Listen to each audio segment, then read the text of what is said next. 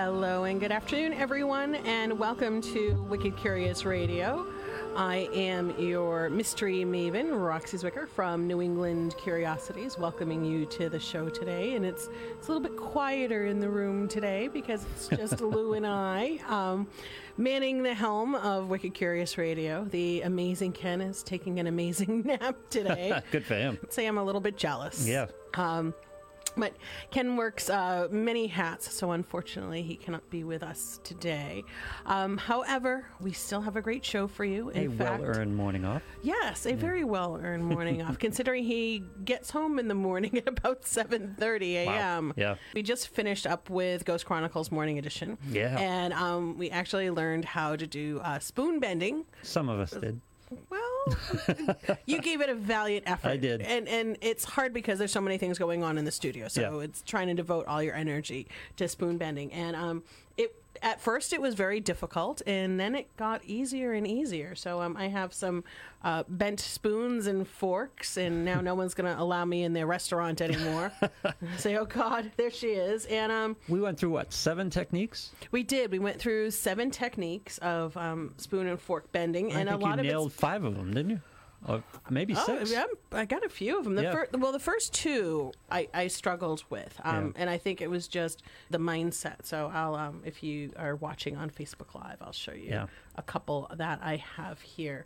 And it's one of those things where you have to get out of your head. Yeah. And I think anything with you know psychic abilities or intuition you've got to get out of your head and connect to your higher self and i think at, at first i had such a notion of what it was supposed to feel like in trying to figure out how to do it that it actually blocked me from doing it. I was like, "Oh, it's supposed to feel like Yep. this." And it ended up feeling like nothing. It just it felt like the air. Like it was I was just trying to move the air and um something that I'm definitely going to try a little bit more. I didn't bend the, the tines of the fork so much, but I Yeah. did almost break the fork. You can work on that. So, so I'm going to try to build it up a little. Having handled those, I will tell everybody who's looking and looking at those, you did not you did not bend those just physically bend them because I tried to unbend one of your spoons and couldn't do it. I mean, you can't. It's not a. It's not rigged. It's not a. You just bent No. them. No, you need more than physical strength to do that. Yeah, I think focus is is definitely a lot, and having that intent, and then picking the right time. And I actually thought it was kind of cool not handling them and having it put down on the table, or and then setting your focus on that, and Yeah. then picking it up at the right moment to bend it, rather than sitting there trying to you know figure out. Oh, it's funny now that you say that because the first two techniques were holding it in your hand Right. while you were getting ready to bend it, and the rest, the other five, were start. It started on the table, and when you were ready, you picked it up and bent it. Right, and Yeah. and those those are the ones that worked. Sitting Right. there trying to hold it again, I think I was just too focused on what am I supposed to be feeling rather than focusing my energy on where it needed Yeah. to go. I think there's definitely a, a learning curve to it, and I don't know. It's I, I think I want to do more of it. It's really it's really super cool. I mean, these aren't they're not. I try to get some really thick spoons. Yeah, no, those are those are not. Uh, that was not easy to bend. it wasn't. It wasn't. No. It wasn't. Yeah. I mean, it, you and I can't. Right now, I can't even bend this back. This is like impossible. Right. Yeah. Yeah. That's what I'm trying to impress on people because you know people would look at that and go, well, you know, okay, you physically bent it, and it's no, No, you it's, didn't. It couldn't be. It really couldn't be done that easily. It's pretty cool. Um, something that hasn't uh, hasn't come across my path yet to try. So I'm I'm super excited. And um, some of the listeners to Ghost Chronicles actually sent me pictures, and, and they had a While- whole while we were stack of them the show, yeah. of what they had. They actually bent the tines and bent them way down, and Yeah. um, great thing to do over morning coffee apparently. when when you're Just don't use your good utensils. I was going to say Yeah. when you're done stirring your coffee, um, if you're you're looking to bend it up, um, it's really cool. So uh, so I definitely had to give a, a shout out. Um, uh, Leslie Martin directed us in in how to do this, and you definitely should uh, look up Leslie. She does um, a lot with the New England Ghost Project. She gave us perfect instructions on on how to do it. Everything from connecting with the stars to connecting with the fire of the earth to having your outside self, which I I think that's a great concept that we all have this Yeah. outside self that we can send to do our work. God, I can think of like a million things I want my other self to do. And that was the takeaway at the end. I wish we had a little more time at the end with Leslie because she was talking about using these. I mean, this is this is a good party trick and bending spoons and things Mm-hmm. like that. But using these techniques to move your world. Just Right. you know, using them in general. Well, she was even saying about, you know, using it to move obstacles if you're trying to get that perfect job. Yeah. Like finding that energy and resetting it. And e- even just her talking about using it in school. Like when Yeah. kids come in with a bad attitude and being able to turn that around. And I think that's, you know, whether you're talking about energy, you're talking about magic, being able to find those practical real world applications. And, you know, we talk about all the time in classes doing magic every day. I think that's really where you're tapping into the, the infinite possibilities of what you can do Yep. with the energy that you have. So you learn this technique, you get involved in this technique, and you can find a lot of useful places for it. like she said to really harness the power of the human mind Yep. and you know it's it's not what we think that there's there's so much openness to it and so much that it, that we can do that we don't even realize so um, it was just it was really fun and i definitely had to to give a shout out to this today And we start when we start talking about these types of things, we tend to think uh, the skeptics or the people who haven't gone through it tend to think it's a very nuanced thing. Yeah, you can influence your outcomes, and Mm-hmm. you know, very, and you all all have your own concepts of what it was. But in today, on the show Mm-hmm. live, it turned into you bending those spoons, and this again, the spoons aren't easy to bend. you no know. I, mean, I i can't i that can't that was a now stunning amount of of energy that went into bending those. Well, it, and it's funny to think that you have that energy within you to Right. do that, and you Yeah. can harness it to to direct it to do something like that. Because consciously, I'm sitting here and I'm like, I want to bend, and it's like it's not going anywhere. Yep. Um, it's all there if you tap into it. it's it's so cool. It's just it's so cool. I definitely I don't know if I want to. I don't know what I want to do with this next. I know. Like I just I'm so excited about being able to to now have this skill. I know Ron was saying that you know you can make wind chimes out of these. So maybe in my infinite spare time I will uh, do some more bending. But my fork's pretty much broken. Yeah, I want to go play with it because I want to figure it out. Because I mean, it was a, it was a stunning amount of power. It was Mm-hmm. stunning. It wasn't. There was nothing nuanced about what happened. No, and the the first one I bent, I was actually laughing because it was all about the power of love and Yeah. telling the object that you know I love you, and I'm like, oh my god, seriously, like I'm really going to do this in front of people.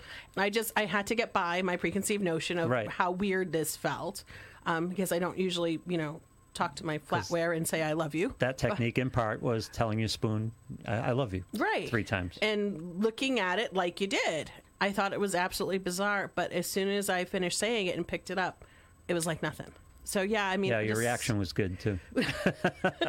Like what just happened yeah, exactly. but um, I I will uh, I will tell you more about the uh, continuing adventures in um, spoon and fork bending. And now no one's going to invite me over their house. They're going to give me plastic utensils now. Yep.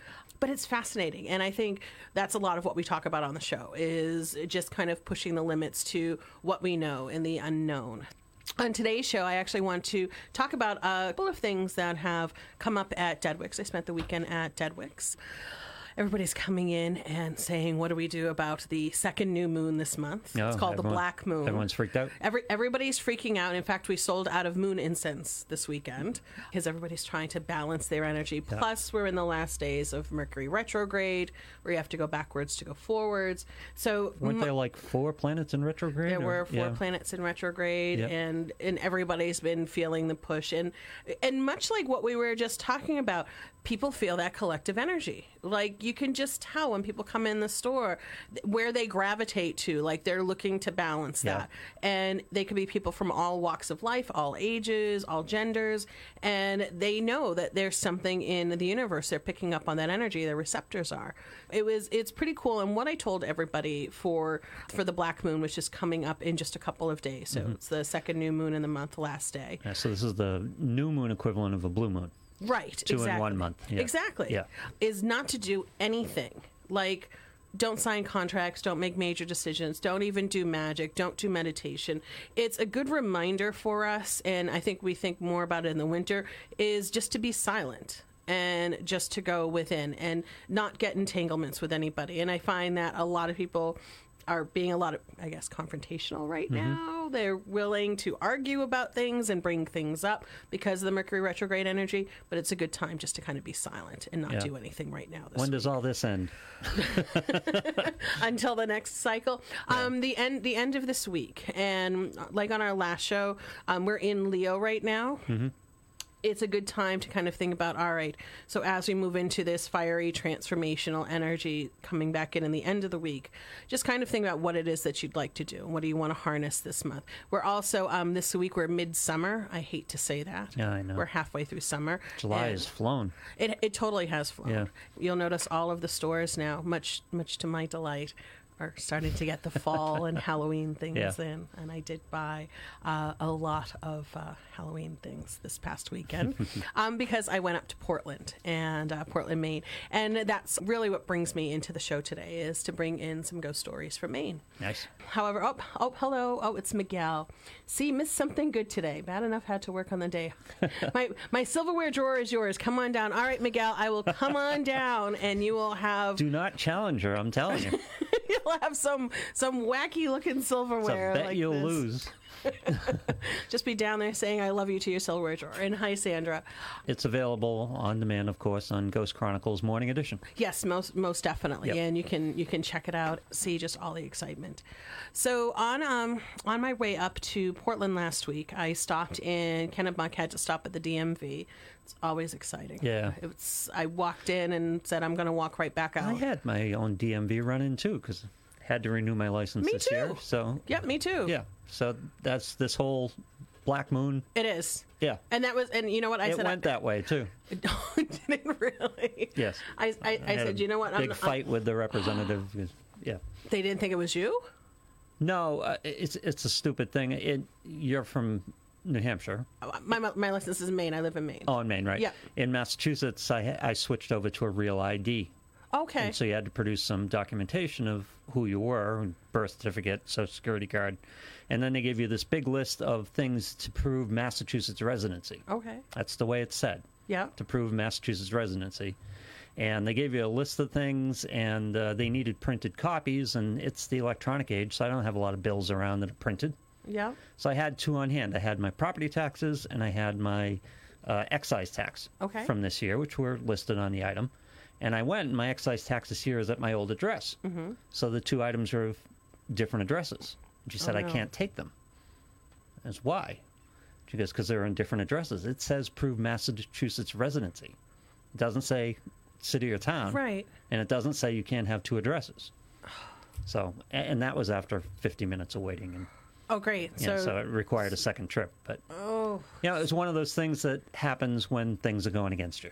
it, it's yeah, true, and yeah. and that would be a day I'd say, you know what, wait and go a little bit later, and that's actually what I did. I Because if the to go this universe were helping, the concierge at the front would say, "Well, let me see you." She asked me if I had my papers, Mm-hmm. and I said yes, I did. And she would have asked to see them and stopped me before I waited for 50 minutes, which would have been perfectly acceptable. I wouldn't have had a problem with that. But, but now you, you had Yeah. to sit there, and now you got to go back. So you've gone back. Is everything Yeah. okay? yeah, All is good. Oh Yep. my god. but it's just one of those things that happens in the new moon, apparently, or when Mercury's in retrograde, or It does. Everything is much more complicated than it Yeah. needs to be. exactly. Yeah. So Geez, Mercury's been in retrograde my whole life. It seems that way, doesn't it? the hell's going on with me and Mercury? I, I don't know. Yeah. I don't know. It's it's that Leo energy that you're bringing to it. So we, we went to uh, we went to the DMV, my daughter and I, and I had her do what she needed to do, and I said, you know what, I'm going to go back next week. I, there was Yeah. way too many people in there. Yeah. On the way out, I drove up the road uh, heading towards the beach, and there's a beautiful house in Kennebunk. It's called the Wedding Cake House. Mm-hmm. It's absolutely gorgeous. Uh, it was built in the mid 1800s. It's really a landmark I saw your photo. It's beautiful. Yeah.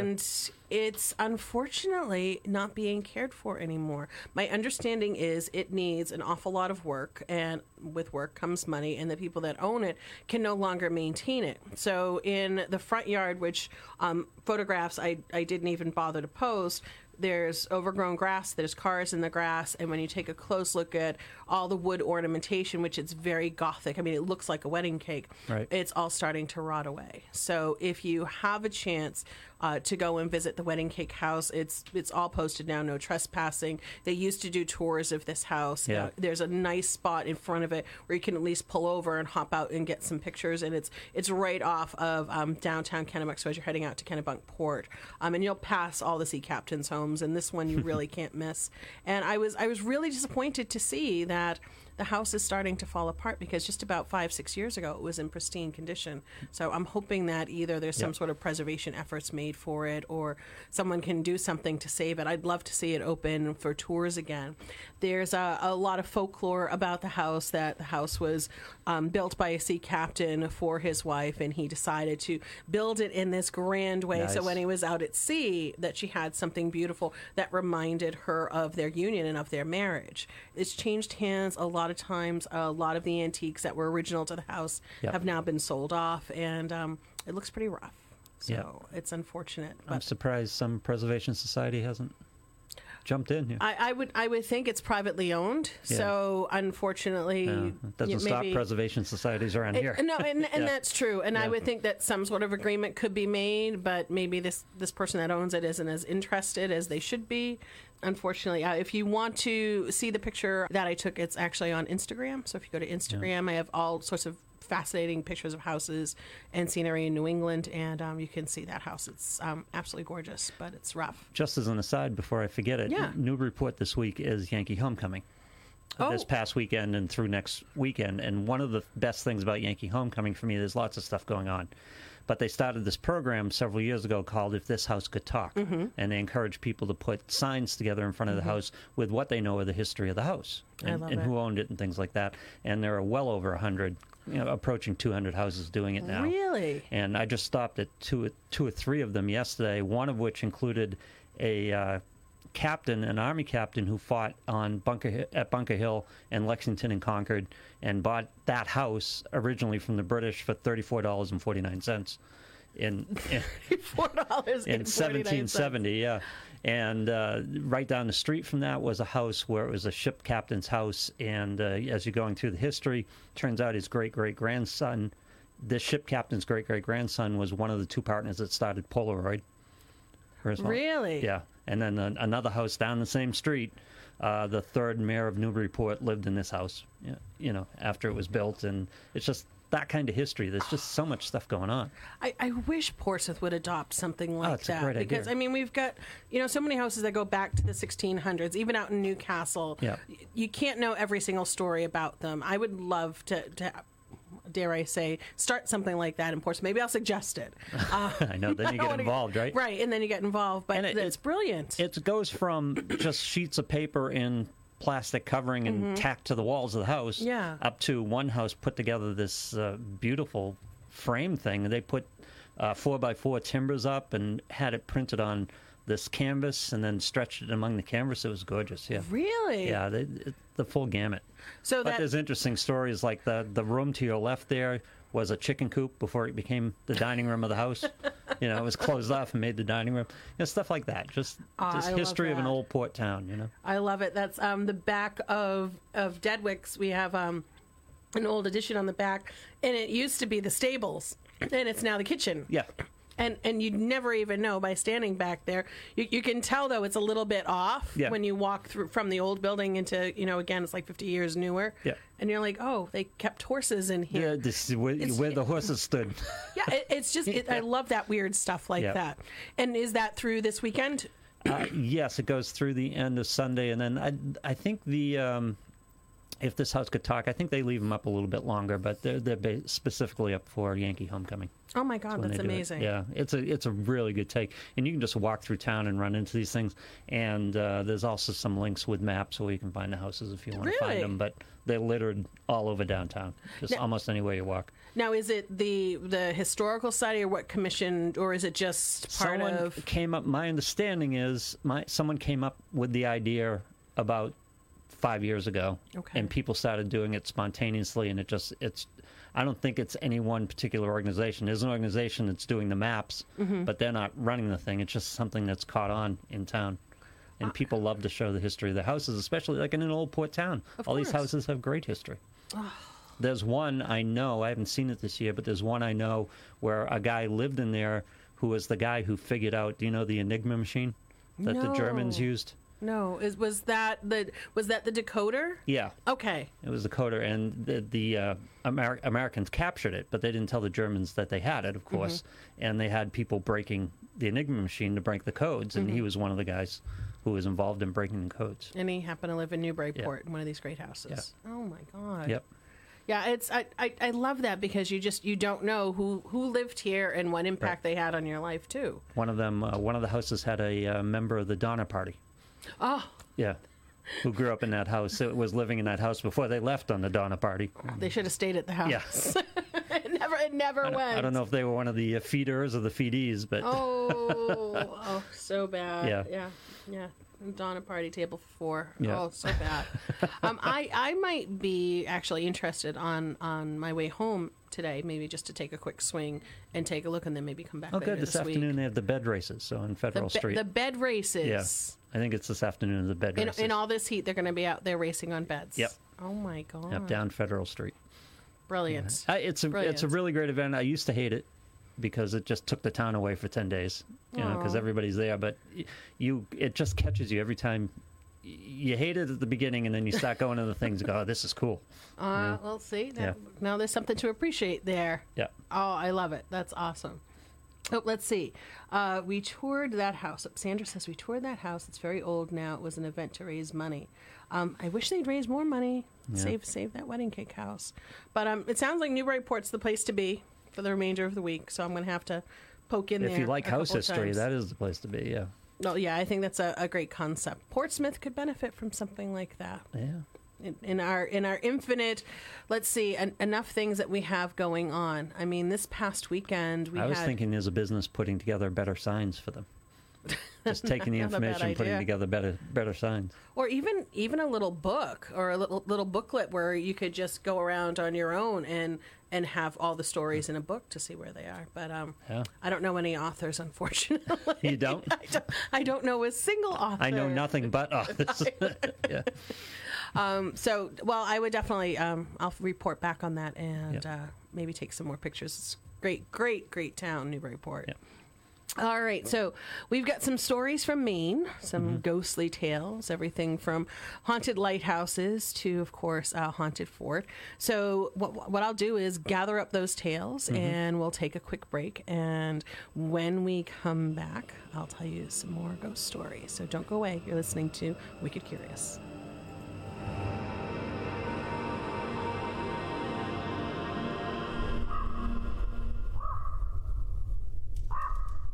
For the best in curious entertainment, you have to check out New England Curiosities, located in the historic city of Portsmouth, New Hampshire. New England Curiosities offers tales and tours of folklore, ghosts, and mysterious history, with author and historian Roxie Zwicker, New Hampshire's longest running and original ghost tour. Roxie has been entertaining the locals, visitors from away, and curious souls since 1994. New England Curiosities has been offering tours and special haunted events since 2002. Highly respected and thoroughly entertaining. You'll be talking about your experience for months to come. Discover why New England Curiosities is consistently on top of travel and tourism lists. Yankee Magazine calls the Shadows and Stones Graveyard Tour one of New England's top five cemetery tours. The Boston Globe says an experience with New England Curiosities is one of the three best alternatives to visiting Salem, Massachusetts. From scenic trolley rides to walking tours and speaking engagements, there's something for everyone. So join New England Curiosities and experience why they are consistently featured in the media, including television appearances on the History Channel and the Travel Channel. Check out the latest legendary tours and events from New England Curiosities at newenglandcuriosities.com. And be sure to like New England Curiosities on Facebook. Greetings to you, traveler. My name is Roxie Zwicker, and you may have heard of me being referred to as Maine's Mystery Maven or even New England's Scary Godmother. Creativity and curiosity are in my blood, always has been, and is a way of life. And I really want to share my creative projects with you. Just under 20 years ago, I began New England Curiosities, a tour and event company based in Portsmouth, New Hampshire. And it's given me the opportunity to connect with so many people. And for the past 15 years, I've been serving the seacoast of New Hampshire as a metaphysical instructor and reader. Two of the things on my path that I've committed to are helping to empower spiritual seekers and to share stories from and with curious folks. I know that community is powerful and we can create so much together. One of my projects is Wicked Curious Radio, a radio show that asks, You are wicked curious, aren't you? And also The Woodland Alchemy, which is a film that brings its viewers to a place of imagination, the unknown, and the mysterious. If you would like to help keep these projects afloat and keep us moving forward, you can check us out on Patreon. If you go to patreon.com slash Roxie Zwicker, you can find all of the magical things that we are doing. You can check out all the different levels of subscription and join us on our journey. So again, it's patreon.com slash Roxie Zwicker, R-O-X-I-E Z W I C K E R. And we thank you so much for joining our curious journey.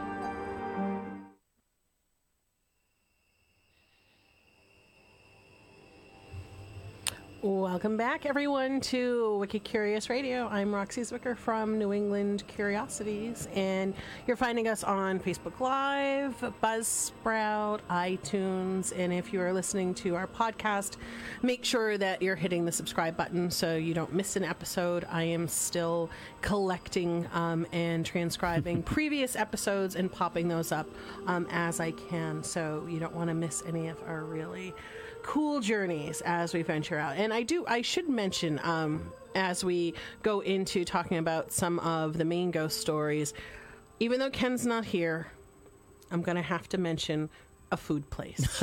Excellent.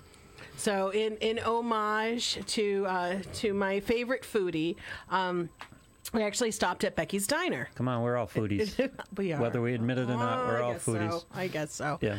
So I stopped at Becky's Diner last week with my daughter in the Old Port. Mm-hmm. It's really super cool because we got there at three o'clock in the afternoon. There wasn't a whole lot going on, and all you do really is just pull up and you can just smell the seafood coming out at Yeah. you. Those type of places where immediately you're grabbed before you even get in the place. Yep. Those are the places that I love. So you know, no big frills in there. Although you have to walk by as soon as you go in the door, the big glass case, which is full of loads and loads of delicious cakes and pies. Oh, wow. And- they hit you right in. They do. They, Yeah. they, I mean, immediately from out of the car in the front door, they've got you. and I was sitting there with my daughter, and we're like, oh, well, you know, we should leave enough room so we can get a dessert.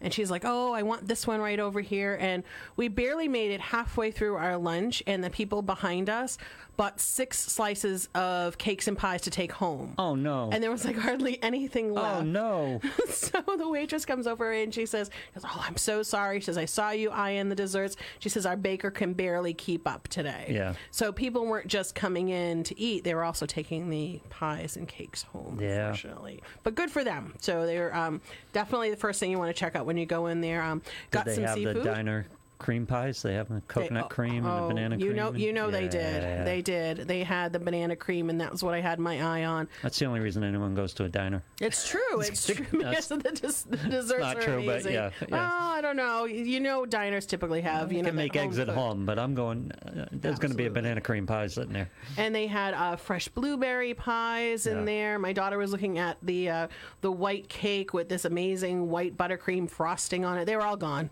Yeah. in, in like a span of like 15, 20 minutes as soon as we settled in. Wow. But um, got some chowder. Chowder So was that's amazing. a hint. Order your dessert when you get in.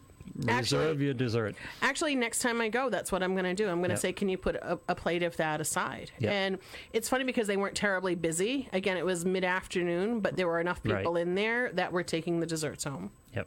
Great prices, great food, great menu. They had specials of the day. All their seafood is fresh caught right in Casco Bay. Yep. It's just as you get into the old port as you're coming off the Casco Bay Bridge. Um, it's right on the right hand side, a little old clock out in front of it, and it's quintessential New England. Yep. As we drove through the old port, it's a great restaurant town. oh, it It is. is a great restaurant town. It, it's it's it's just like Portsmouth. I mean, every corner's got a, a good restaurant. Mm-hmm. But I did notice, much like Portsmouth, uh, they're really building it up. Up there. They? There are some massive buildings going in along the old port and some of the old vacant lots, and it's getting pretty tall there. Like you look across, and there's some buildings you can't see anymore because Really? it's just hmm. it's so big. There's some businesses going in there, more hotels. So even midweek, it was pretty congested. Yep. My footnote is even though we did not get dessert, we drove up to the Western Promenade in Portland where they have just breathtaking homes, just gorgeous, all the big mansions. And on the side of the road was a little ice cream truck. Ooh. And it was really super cool. They do soft serve ice cream. They'd only been open a month and they had themed ice creams. This little menu and each dessert had like this strange theme or strange name to it. So um, I got Christmas in July, which was gingerbread ice cream with um, green sprinkles and a little star on top and a gingerbread cookie. And it tasted like Christmas in July Very nice. but all sorts of really fun things. So they just opened and they go all around Portland and they just pop up with their cute little truck and their cute little menu and um, really super cool. That's the new frontier, man. Trucks. Really? Yeah, food trucks. Oh, we've got a. higher end food trucks and things like that. Yeah. Oh yeah, they're they're popping up everywhere. I mean, we've got a um, food truck pod right around the corner from our house in Kittery. Nice. Yep, they got Taco Cat. Taco Cat. Taco Cat. Yep. Yep, and We've got um, Metzi's can- cantina on the Plum Island Turnpike out to the island, so that's always very tempting. Tempting. haven't been yet. Oh yeah, Ben. Yeah, they good. Oh yeah. Okay, good. Well, they get a restaurant in town, but they have the truck food truck out there most days. Nice. Yeah. Nice. Kittery also has Vagabond Coffee, which is this old 50s style truck. And Ken actually, um, my husband knows the guy that runs it. And that's what he does. He goes all over Maine with this coffee truck. Wow. It's really super cool. it was a great day in Portland, Anything but coffee? but it's it, he's got like all these different kinds of like cold brew and special brews coffee. Like that's his thing. Yeah. It's just all this really wild coffee. Nice. So um, he's around between Kittery and Portland. so I had a shout out to the foodies. There you go. Yes, thank you. All right, so we're going to go back and start in Kennebunkport. Um, this story actually comes from um, my book, Haunted York County. So we're going to bring you back into a lighthouse that's actually haunted a little bit more recently. Um, and a lot of people actually know the gentleman who is out there. So we're going to bring you back to uh, Goat Island Lighthouse, A which is a recent haunting. a recent haunting. Oh, okay. Well, because people ask all the time when we talk about ghost stories on our tours, you know, are there any recent ghosts? Are there people that died recently that have chosen to haunt these places? Yep. And I do have, you know, in each town a handful of stories that in our generation where somebody passed away and they're still haunting a place. Right. I find that a lot of people feel that most of our ghost stories come from a long time ago. Yeah. But it all depends. And um, this one, I think whenever we talk about lighthouses, there always seems to be some sort of ghost story or folklore. And um, this one's this one's pretty cool. It's actually out by uh, the Bush compound. Um, even though the uh, the Bushes aren't there anymore, it's still a pretty cool spot. And also, little footnote. every- Everything's just kind of like flowing to me right now. there is a massive collection of sea glass that Barbara Bush collected out on Walker's Point. Really? And she donated it to this open by appointment sea glass museum in Kennebunkport. So if you look it up, you'll be able to make an appointment and go and see Barbara Bush's collection of sea glass that she collected out there. It's amazing, like really, really super cool stuff. All right, so we're going to Goat Island, and it was the lighthouse on Goat Island that we want to talk Where about. Tom Brady lives. Yeah. I, I knew you'd have to throw something Yep. in there. Um, it was the last uh, lighthouse that was automated in the state of Maine in 1990, and it became part of the Kennebunk Conservation Trust in 1992. So they're taking really good care of it. But the gentleman that we're concerned with being the ghost out there, his name was Dick Curtis, and a lot of people believe that his spirit is out there because where else would he want to be? Locals tell the stories of seeing an apparition in the window of the keeper's house and an unusual fog that envelops the island on perfectly clear days. Which on the coast of Maine, we get a lot of fog here and there. Does it mean there's a ghost? Yeah. Perhaps. or maybe it's just a system moving up the coast. Yep. The foghorn was known to sound off for no reason when it was sunny out. The continual sounds prompted complaints to the Coast Guard. All that noise. Come on, Yeah. Coast Guard. You got to go do something about Yeah, that. knock it off, will you? Good job. Yeah. Sensors in the unit were changed, and later the unit was actually replaced, but it still sounded without explanation. Strangely, even when the power was disconnected, Oh, it still sounded. That's compelling. Yeah. So now, now we've got a problem. Yeah. So it was Memorial Day weekend in 1992 when Dick Curtis actually went missing. Dinner preparations had been made in the kitchen of the keeper's house, and his boat wasn't moored. It was thought that he was off, perhaps fishing, gone off for the afternoon, and he had actually taken his dog with him. And he was watching a few other people's dogs, so they were all out, and nobody could understand where he was. He didn't show up all night long, so a search ensued, and sadly, a couple of days after the search, they found his body. And um, it was on the north side of the island, and it was thought that perhaps he had encountered some strong wave that tipped over the boat, Yep. and he ended up being trapped under the boat and drowned. It was also thought, too, that when they checked the motor on the boat, it was left at the th- full throttle position, that maybe had some sort of problems with the boat itself. Yeah. But whatever the case was, people were very upset at the loss of this gentleman. So, um, a lifelong friend of his has said that he's personally had a lot of encounters um, with the former keeper out there. And he said that he himself took up the position after his friend had passed to be caretaker of the island. He did. He did. And he said there was just constant unusual incidents happening out there. Visitors to the house, when he brought them out there, said that a fan would turn on by itself without any assistance. Things would go missing in the house, and then when they searched for them, all of a sudden they would just turn up mysteriously in the middle of the kitchen table, where, of course, Dick Curtis was often seen. Yep. Um, one afternoon, this is kind of one of my, my favorite stories. Uh, he said he was sitting in Dick's favorite chair, and all of a sudden, he asked his friend to turn on the heat because it was, you know, a little bit cold out there, a little chill. Yeah. And all of a sudden, this electric heater that was from across the room turned itself on Oh my God. and started to heat up the room in front of him and his Kind of friend. ghost we need. I, that, or it was Alexa, one or the other. Alexa. yeah. well, I don't. Did we have Alexa in the nineties? No. Not sure. Okay. Yeah. Um, and he said that he actually started feeling pretty comfortable with the spirit of his friend Yeah. out there. He said whenever he was out on the island, he talked to him just like he was there. And it's funny because I have a, a lot of stories, um, particularly in Portsmouth, where people are alone and they know the place is haunted and they talk to the spirits just like they're talking to Yeah. anybody that you could see. And I, I always think that to me, that's just kind of cementing the relationship that you have with the spirit when Yep. you engage and when you talk to them, and they'll come out even more. And I, I don't know. I know people sometimes sound, you know, think it's a little bit crazy. I actually think it's pretty cool. Well, it reminds me of the story they tell about talking to God.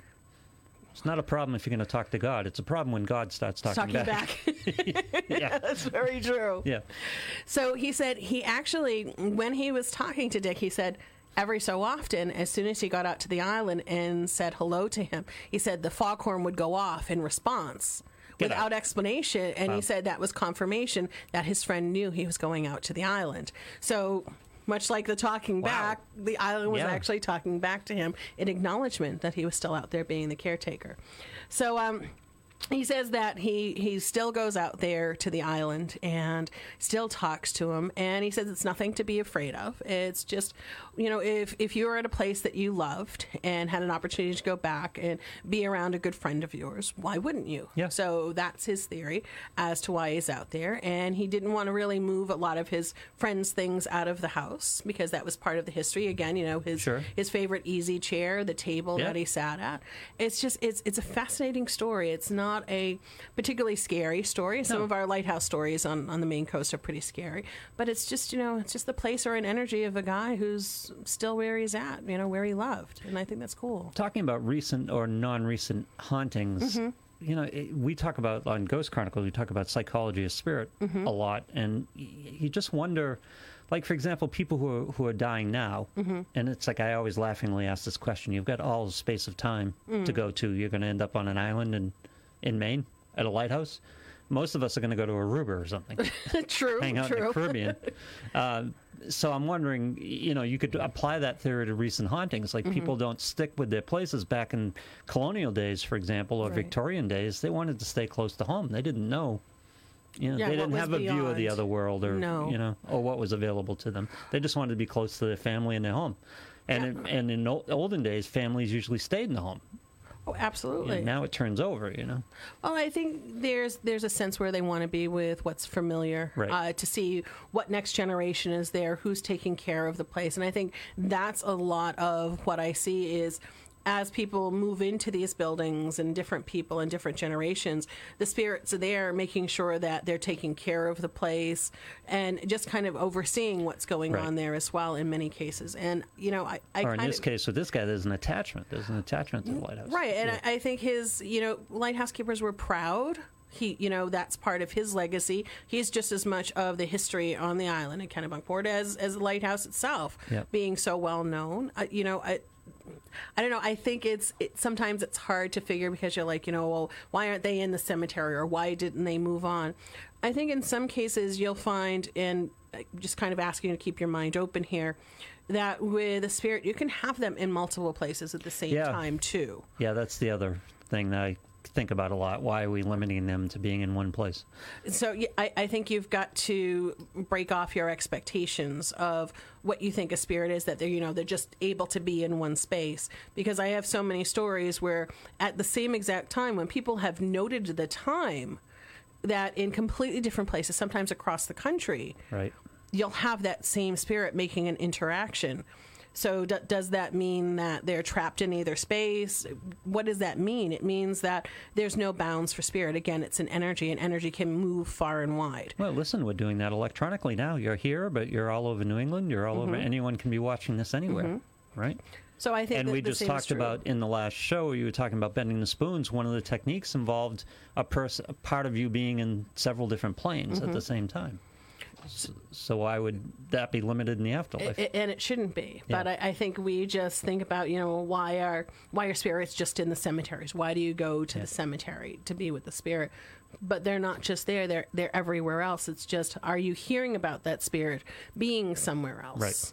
Is somebody else talking about it, and then being able to pull all of that together at the same time? yeah Um, see i never understood that i was raised catholic and the whole cemetery thing it's like uh, my family and people i knew around were very fastidious about the grave and visiting the grave Mm-hmm. on occasions and things like that and i never got that because the chances are if he's if he's out and about he's not there Yeah, I mean, why, Yeah. why, why would he be there? Right.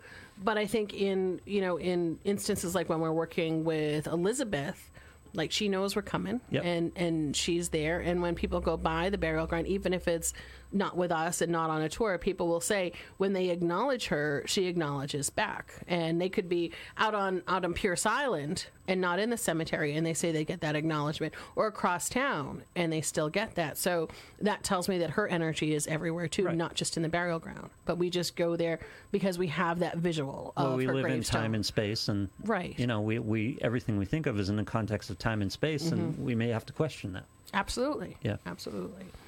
So I love um, I love the story of um, you know Keeper Dick Curtis and and caretaker and Yeah. um, you know it's it's one of the things that kind of comforts me like yeah I could go back to a place that I really enjoyed and connect with people that were there. Yep. Um, but there is another another lighthouse. It's a little bit further up the coast. Um, it's on Seguin Island. It's the highest lighthouse in Maine. This story is not as uh, not as benign. Nice. As as this one, Yeah. it was a uh, married couple that had moved out there, and really easy story to document. You can go back and check all of this out. Couple when they moved out there, keeper and his wife. You're out on an island. There's not a whole lot of vegetation. It's a fairly small island. Um, so what are you going to do to occupy your time? So he bought her a piano and brought the piano out Why to the not? island Yeah. and figured, well, he kept the light and she'd keep herself occupied with the piano. And unfortunately, as as the story goes, he only bought her one piece of sheet music. and you have to think to yourself, I really hope that he liked that song. Yeah. So apparently, according to the story, she played this piece of music over and over again at nauseum. Mm-hmm. So one day he was completely tired of hearing this song out there. So as he went down the stairs in the morning, he had a little something in his hand, and it was an axe. Oh no. Went down and Wow. just decided he was going to put an end to the song. Took the axe uh, to the piano and figured, Oh, you know, I'm not gonna, God. not going to hear this song Not where I thought that was going, but Well, actually, it did go there. Yeah. After he chopped up the piano, he turned around and killed his wife oh God. with the axe. So making sure he never heard that song again. Yeah. So the ghost story on the island is that you can still hear piano music playing out there, that one fateful song, on the island. Yeah. And um, he was immortalizing it. indeed It's karma. Karma. and um, you can actually go out there and visit Seguin Islands. Beautiful place. And there's lots of stories of the little keeper's house being haunted there. Um, they had been for years. You could put in a bid to be the keepers out there for the summer, even though the Coast Guard still Yeah. maintain the beacon, which it's one of the largest beacons in New England. It's a, a first order Fresnel lens, so it's taller than the room that we're sitting in. It's Wow. huge. Yeah. So it could be seen way out at sea. And um, I mean, think about it this way: if you're there all summer long, you get free piano music, a little little homage to the old keeper Yep. that was there. Wow. Yeah. So I guess the moral of the story is, if you're going to buy someone a piano or a musical instrument, you probably want to buy them at least a, a, a few pieces a of few sheet pieces music. of music Yeah. for for them to play. Um, but it's it's it's a great lighthouse, and it's one of the ones that um, when you come out of Boothbay Harbor and you take one of the cruises, you can go out to Seguin. There's Ten Pound Island Lighthouse, um, all the Kennebec River lighthouses as well. So you're going to come down from the other way in Maine, come Yeah. down south to see, uh, of course, Goat Island and some of the others. But um, I always love the story on Seguin Island. It's it's like what finally snapped in this guy Yeah. to say, you know what, today's the day. He I flipped don't the want, table. Yeah, I, I don't want to hear this anymore. Yeah. You know, went out to the shed and said, you know what, I'm going to do this, and and was done with it. So Anywhere in the meantime, he could have bought more sheet music. you, you, you think maybe he Yeah. might have got the notion that you know I could fix this problem, but he decided to to pick up the axe and make short work of it. So I I absolutely adore that story. Um, when uh, I had We met don't know what the song was. everybody asks me that all the time whenever I tell that story, and there is no record of what the song is. And I'm know, willing to bet it was Irish music. you willing to bet. The- Irish just- music, music has almost got me there on a couple of occasions. Oh, really? to pick up an axe. Can only take so much. This was a little homicidal there with the Irish music. Yeah. Nice. That'll do it. So with um, Seguin Island, I had also um, heard an amazing story, not ghostly, but just kind of of the tenacity of the keepers back in the day. I, you know, we talk about Portsmouth Harbor Lighthouse all the time, whether it's on our show, whether it's on Ghost Chronicles. I had met Connie Small; she was a lighthouse keeper's wife out there. I met her when she was 100 years old. It, she's one of those people you're like, oh my god, Wow. when am I going to meet somebody Right. like this again? Yeah. Her and her husband Elson also kept Seguin Island Lighthouse for a number of years because they did a lot of the rough, desolate stations before they had come to Portsmouth. And she had told me that they were only allotted so much fuel or so much coal to keep them for the winter time. On the coast of Maine, you never know when winter's coming. It could Right. come. It could come in November. It could come in the beginning of Sure. September. And she said that year it got really cold really fast, and she was pretty concerned that they weren't even going to have enough fuel out there because you had what you had, and you had to make the best Right. of it. Yeah, like you had control over how cold it's going to be. Yeah, Exactly. Yeah. So she said she was standing up on the cliff. And again, Seguin Island is the highest lighthouse just because the island is so high. And she said she was looking down on the beach one day as the tide was going out, and she noticed these little shimmering black rocks down there. Now, at the time, you know, we're, we're talking early 1900s, there was, you know, there was no way to walk down there with a walkway or a Right. ladder or anything. You actually had to scale the cliff. So she decided to climb down the cliff. There was one area where she could make her way down. Made her way down, and she picked up these black rocks and realized that they were actually coal, and that there must have been some sort of shipwreck somewhere, Oh, and they were washing ashore down there. Yeah. So every day at low tide, she'd scale She's down the hauling rocks. coal. She was hauling coal in her apron. Wow. She'd fill up her apron and then climb back up. And she said every day at low tide, she'd pick up as much as she could carry and then bring it back up to the lighthouse. And she's like, you didn't question that. No. Like, you did what you had to Survival. do. Either you're going to freeze to death in the winter. Or you're going to go down there and make the most of this opportunity. Yeah. She she told this story just, you know, matter of factly, like I went grocery shopping. You know, I stopped at the market basket and I picked up groceries, and she's like, "That's what I did. You know, that's what I had to do." It it wasn't her husband; he was busy tending to the light. Yep. So it was her, and she'd climb up and down. I mean, we're, we're talking like a thirty foot cliff, That's amazing. and kept enough to keep herself going for the winter over at Seguin.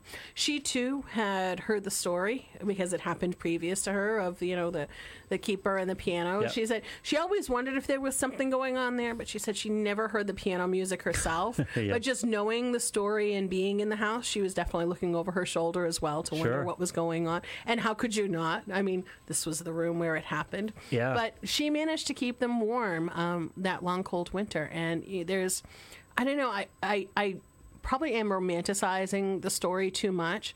But there's something about that tenacity of you know oh, what God, yeah. I'm going to do what I got to do and you know make the most of it and and she did and it wasn't even wasn't even consideration that it was hard work it's just Yeah, what you she did she didn't think anything of it. It's just like you got to do it. Absolutely that's what you got to do.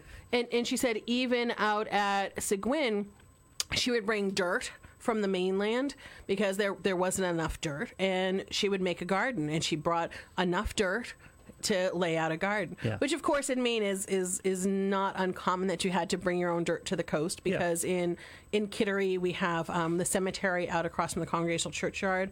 It's The little church there is going way back to the 1700s, and in order to bury people there, you had to bring your own dirt. Really?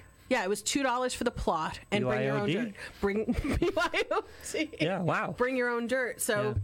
I mean, think about the Maine Rocky Coast. And by the way, that wasn't when she was bringing dirt out to grow things. She wasn't gardening like we garden today. She was No. Making food. she was. Yeah, this is again survival. Yep, for for you know for the very lean times out there Yeah. because they were only allotted so many supplies and so much, and they could only go back to the mainland so many times. Right, yeah. So she would she would bring dirt out, and and again it was you know. It's like nothing to her. Yeah. It's just this is the way we do it. Wow. And um, when And all that, and she lived to be hundred. she actually lived to be 102. Oh my God! Yeah, Which is pretty amazing. yeah. I used to go visit her at um, the Mark Wentworth ho- home in Portsmouth, which is um, the house is super mega crazy haunted and it goes back to the 1700s. Um, in fact, I just got a call from them last week to come over in September because they have more ghost stories for me. And we used to go over and see her, and she had this quilt that was in the closet. And she used to say, Take out this quilt. I want to tell you a story. And every square of this quilt she had embroidered with part of her life story. Oh my God! And there was one square on there around the holidays she'd like to talk about. And she says, Oh, you know, I got to tell you this story right here. And the embroidery was of um, two men wearing hats and long coats standing in front of this massive pine tree. And again, she's got it all embroidered there. You get the little picture of it. She said she was up on St. Croix Island, which is up northern Maine. And that winter, it was um, during World War II. It was December 1941. And it was, you know, nobody was thinking about the holidays No. in December 1941. Your family was away. Yeah. You know, you, you were heartbroken. What was going to happen in the war? And she said, all of a sudden, one day, a boat came up to the island. It was men from Washington. Clambered over the island. They were looking around. She didn't know what they were doing. Again, it's the war. Who knows what's Yeah. going to happen? And it just so happened that they went to St. Croix Island to find the perfect pine tree to bring back to Washington to put in the White House. Ah, And- Christmas tree. And she says, You may not understand what that means at a time like that today. When everything was so bleak, no Yeah. one was thinking of joyous celebrations. She was there when they took the tree off the island and brought it back down. It was one of the greatest honors she said she had ever had That's amazing. to see these men pick out the tree. And then, of course, she went and found out what they were doing, take it off the island, and then bring it all the way down to Washington. That was a string of events that led them to that island. apparently the the, the the tall pine trees it, Yeah. it, it had the the right one that they wanted she had this in her her little quilt in there all these little you know little modest stories about her life she had talked about when she was offshore at another Maine lighthouse um, further up the coast. She said that it was the middle of winter again. I mean, and this this was her life. She'd you Yeah. know been doing this since she was in her twenties, and her husband drew very ill. And she said it was up to her to keep the light going. Of course, there was a storm going on at the same time to, to add more stress to this poor woman. And she said she was doing her best to keep the light going and to check on her husband, Elson. And she said she had gone down in the room and she said she thought he was actually gone. Oh, she said yeah. he he wasn't breathing. She couldn't get a response from him. She tried to rouse him, and she said she stood in the doorway of the room, leaned up against the door frame, and started praying. And she said, You know, I, I don't know what I can do. You know, God, you're going to have to help me get through this. Yeah. You know, he's not here. You have to bring him back. I have to get through this. And she said, She went up, checked the light, came back down. He was sitting up in bed and said, I'm hungry. Can you get me something to eat? Holy cow! And she said, you know, she didn't know if it was God, angels, what had happened to rouse him. But she said there was something spiritual that went on there at that very moment. She said, and it, it was it was like night and day. He went from dead to alive. Th- this woman, I mean, honestly, she was amazing. If you want to learn more about Connie Small, by the way, she wrote this fabulous book called The Lighthouse Keeper's Wife, and it chronicles her life story. In her 80s, she used to climb aboard airplanes and fly all over the country and tell her stories. Wow. Again, in a very modest way. So I remember, you know, she, she'd tell me ghost stories and keeper stories, and every one of those experiences I thoroughly, thoroughly enjoyed and said to myself, when am I going to meet somebody like this again? So I always wondered, you know, when she passed away, what was going to happen to her stuff. I was going to say what? Ha- I, that the first question. What happened to the quilt? Where's the quilt? Yeah. I'm going to tell you Yeah. because I knew you'd ask. Yeah. Um, but she also had some other strange things in her room as well, and you know, I I can't even imagine all the islands she was on. She had a few things that she collected, like these weird looking rocks. And um, I remember one day she had said, you know, take this rock off the shelf. Let me show it to you. So she shows me this, you know, this huge Maine stone, and I'm looking at it, and I'm like, I'm not seeing a whole lot Yeah. there. She says, Well, if you hold it this particular way, she says, it looks like a pair of pants. She says, Look, it's like a little piece of carved art. So I looked at it and I'm like, Yeah, it does kind of look like a pair of pants. She says, You know, I saw that. She says, When I was on Seguin Island again. We mm-hmm. talked about that earlier. She says, It was way down the end of the beach. She says, So I climbed over the rocks. It was the one rock that I wanted. So she says, I saw it because it looked like a pair of pants. But then she said, If you turn the rock around and turn it over, she says it's flat on one side, just like a hammer. She says, so I used it as a tool. She says, so when I didn't want to look at it like a tool, she says, I looked at it like a piece of art. And it was just sitting there on a shelf, and I'm like, Yeah. this woman, unbelievable. Unbelievable. So she had everything from the quilt to a simple rock that wasn't just a simple rock. So when she passed away, her quilt actually made it back up the Maine coast, past our haunted lighthouses, to the Maine lighthouse museum in Rockland. Oh. It's now on display behind glass, Yeah. mind you. But she never thought it was anything great. She had it like in a Rubbermaid tote in her closet. She's like, yeah, just take out my quilt and I'll tell you a story. God, it's a history. It's a historical document. Where, where do you? I- I can't think in in my lifetime. I'm going to be 50 next year. Yeah. I can't think of anybody that I I've sat with and I said, you know what, take out this quilt and let me show you and tell you a story. And she did all Yeah. all the pictures on it by hand, and each one had a date, and each one related to this amazing story. Did she document all of the stories? Well, in her book, she's got most of them that relate Yeah. to to the quilt. Yeah. Um, and every so often, when I'm I'm up in Maine and I'm doing talks and I mention Connie Small, you'd actually be surprised how many people will know her. God, it's a great story. Yeah, who wouldn't? After Elson had passed away, she ended up at one of the colleges as a house mother to a, a lot of the women that lived in one building. And oh, I mean, Oh, God. she was she was like grandma to everybody. So a lot Whole of generation yeah, stories. Yeah. they, they know. So, in part and parcel, a lot of her stories in her book, but it's also the oral stories that she was telling. And then you have this quilt. You know, again, you you meet so few people in your life that make that big of an impact. I mean, I was just dazzled because she had so many ghost stories to share with me. Yeah. And she had this artifact and, you know, all these other weird things in her room. I love to, whenever I'm up in Maine, somehow I'm always coming back to woman her. who didn't sit with a bunch of cats her whole life. She went out No. and did stuff and, And lived and lucid. yeah. Oh my God, better storyteller than I ever could hope to be. you know, I think it's probably terrible for me to say this. There must have been some preservative to the Maine salt air. I mean, at 102, she barely looked 80. Yeah. I mean, and she was she was active, mind like a steel trap. I mean, it's it's those types of people that are, are rare in your life that you just you just don't Yeah. forget.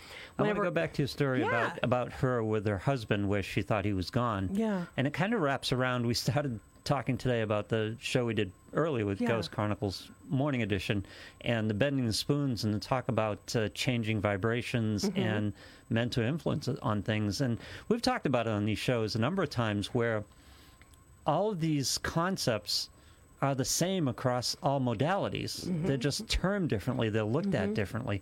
In her idea, her prayer was probably what we were trying to do. To her, it was what we were trying to do this morning with bending the Yeah. spoons. And there was one one of the techniques which had to do with spinning, Yes. or, you know, and that type of thing. And it's just it's just a different way of trying to accomplish the same thing. It's all about I, I don't know intent. Is that what we call it? Or Well, that was, I mean, when we were doing the spoon bending today, that was the first thing that we were told is, you know, your intention is that you're able to, to bend the spoon. Yeah. And her intention was that Elson would get better. And she said she knew in her heart that he was dead. Yeah, And um, she, uh, this was, uh, she was interviewed, I want to say it was um, by Jack Kerouac back in the day. And this was the Oh, was interview she? that she Yeah. had she had given to him. She was sitting in front of the Nubble Lighthouse, just you know, telling her story matter of factly again. But she she was like, I know he was dead, and I came back, and it, it was like it never even happened. but the prayer changed the vibration. It did, Yeah. it did, and and or whatever term works for you in the modality that you ascribe to.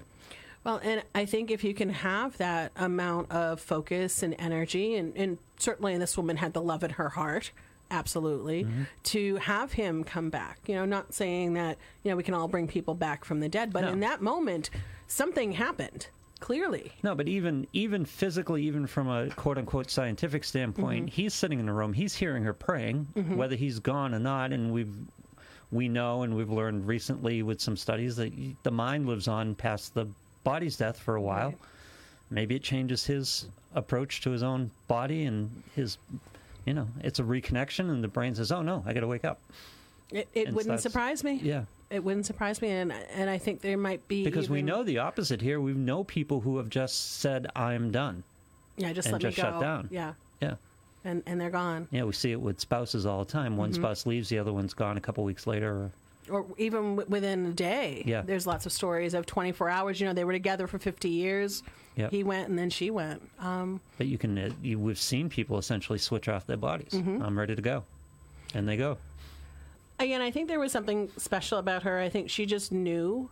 And again, spending so much of her life isolated with her husband, they were together for so many years. And I think it had a lot to do with the way she lived her life and her motto.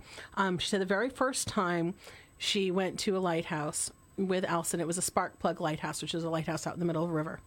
And her husband's like, "All right, you gotta you gotta get out of the boat and you gotta climb the ladder and get up here to the lighthouse." And she's like, "You know, I'm gonna die here. yeah. the boat's rocking. I I don't know how to climb a ladder." And he told her, he said, "You know what? You get out of the boat, you grab the ladder rung, you look up, and you never look down." Yeah. And she said that was her motto for life. Yep. She says she always looked up and never looked down. She says that got her through some of the most challenging, difficult, scary, haunting moments in her life. And um, I think there's something to that. Yeah, You know, if you, you look up and focus your energy. Power of the mind. Power of the mind. So, with that, it's amazing. We floated off to the end of Wicked Curious. Um, we'll be back, of course, next week. Make sure you check us out at NewEnglandCuriosities.com. We have a wand making workshop coming up this weekend. Sit quiet for the new moon. Don't let a whole lot go on in your world. And we will be back next week with more ghostly and curious tales.